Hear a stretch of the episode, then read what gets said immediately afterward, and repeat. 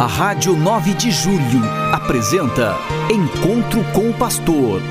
Na palavra do Arcebispo Metropolitano de São Paulo, Cardeal Odilo Pedro Scherer. Vós sois meu pastor, ó Senhor, nada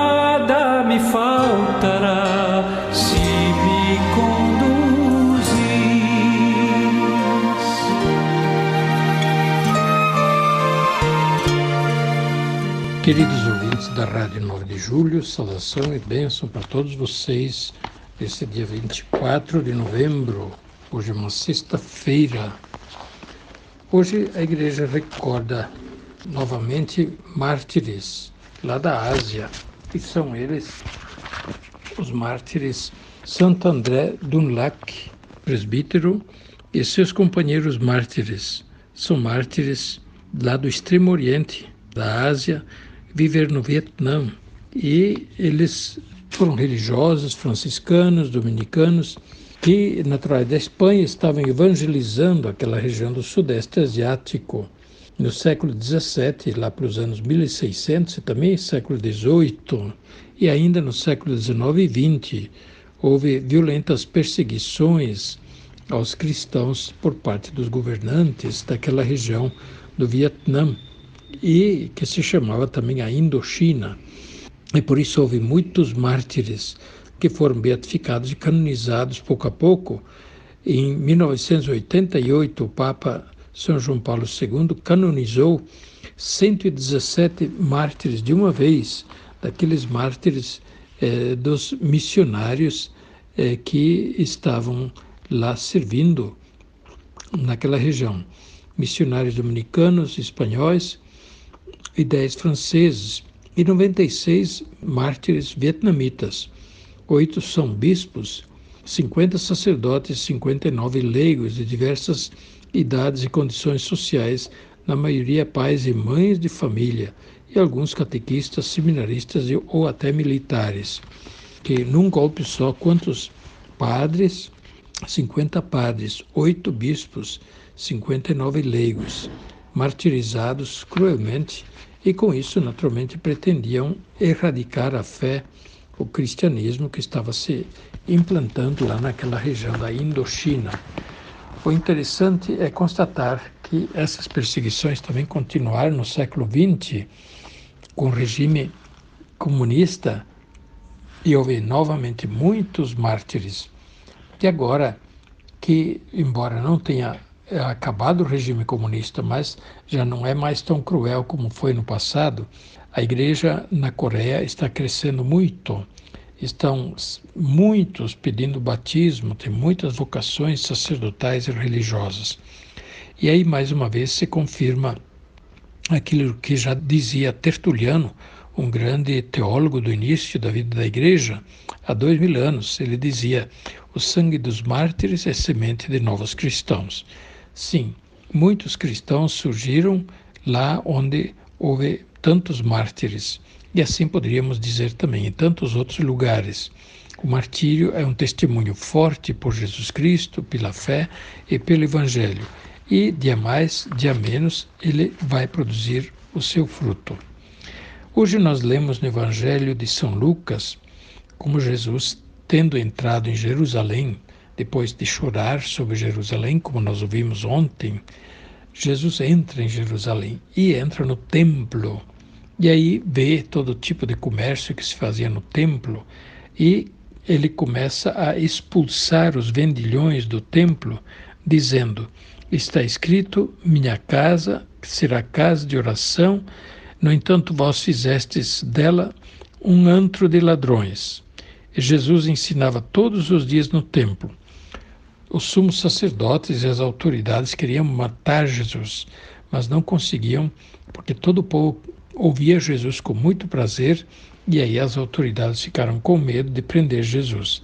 Mas não perderam hora de prender Jesus logo depois, algum tempinho depois, quando Judas traiu Jesus, de maneira que prenderam Jesus durante a noite, num lugar onde não havia povo, e assim conseguiram finalmente fazer o que estavam querendo há tempo: prender, condenar Jesus à morte e matar Jesus. Pois bem, Jesus expulsa os vendilhões do templo, purifica o templo. O templo, casa de oração para todos os povos, e não pode se transformar num antro de ladrões. O templo pode significar também a religião. A religião que deve ser justamente o momento de, ou a, a, maneira de dar culto a Deus, de agradecer e louvar a Deus, e não uma maneira de pretender ganhar dinheiro em cima da fé e muitas vezes a manipulação da consciência das pessoas em cima da exploração econômica da fé das pessoas. E esta é uma questão muito grave que hoje as pessoas deviam ficar muito atentas é, Jesus expulsou os vendilhões no templo não foi por nada, exatamente porque estavam profanando a casa de Deus, ou seja, a religião e o, o próprio templo. Por isso, a, a religião nunca deve se tornar um mercado, um comércio, uma maneira de enriquecer, e ainda mais com corrupção e toda forma de desvio, de má consciência e assim por diante. Infelizmente, acontecem casos assim. Mas nós não devemos deixar nos marcar e impressionar por esses maus exemplos. Não é isso que a igreja ensina e não é isso que Jesus ensinou. Quem o faz, o faz por má consciência, o faz por maldade, eh, fazendo uso errado, manipulando a religião para que seja objeto de ganho, de lucro e de um lucro muitas vezes de traição da própria consciência, dos próprios valores. Pois bem, isso diz alguma coisa contrária a gente dar o dízimo, dar a dinheirinho na coleta para a sustentação da igreja? Não. É necessário que os cristãos todos, os católicos todos, também participem da manutenção do, do, do necessário para a igreja. Isso não para deixar rico o padre ou deixar rico alguém, não é, para que a igreja possa sustentar o seu trabalho de evangelização, que precisa contratar pessoas, precisa de material, de instrumento para trabalhar, precisa, enfim, de todos os cuidados também daqueles que dedicam a sua vida a servir o povo de Deus, os sacerdotes.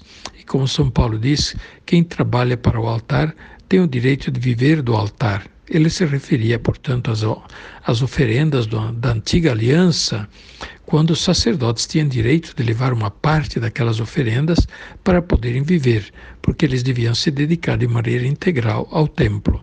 De maneira semelhante, os ministros de culto católicos, os padres, bispos, diáconos, eles naturalmente dedicam seu tempo todo a servir o povo, a servir a igreja, e por isso é justo que eles também vivam daquilo que a igreja oferece.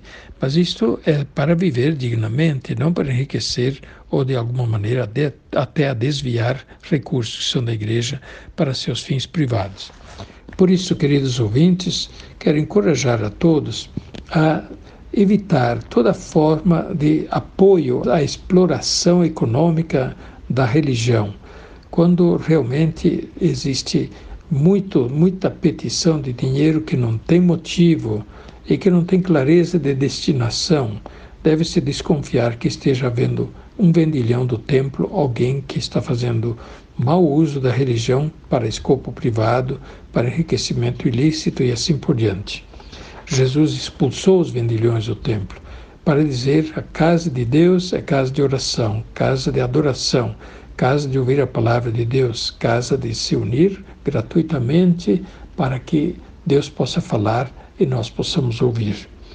Fiquem com Deus e preparemos-nos para celebrar bem este domingo, que é o domingo de Cristo Rei, com tantas celebrações e tantas, tantos acontecimentos ao mesmo tempo no domingo de Cristo Rei. Vamos todos à igreja em homenagem a nosso Senhor Jesus Cristo, Rei do Universo. A bênção de Deus Todo-Poderoso, Pai, Filho e Espírito Santo, desça sobre vós e permaneça para sempre. Amém. A Rádio 9 de Julho apresentou Encontro com o Pastor, na palavra do Arcebispo Metropolitano de São Paulo, Cardeal Odilo Pedro Scherer. Vós sois meu pastor, ó Senhor, nada me faz ترى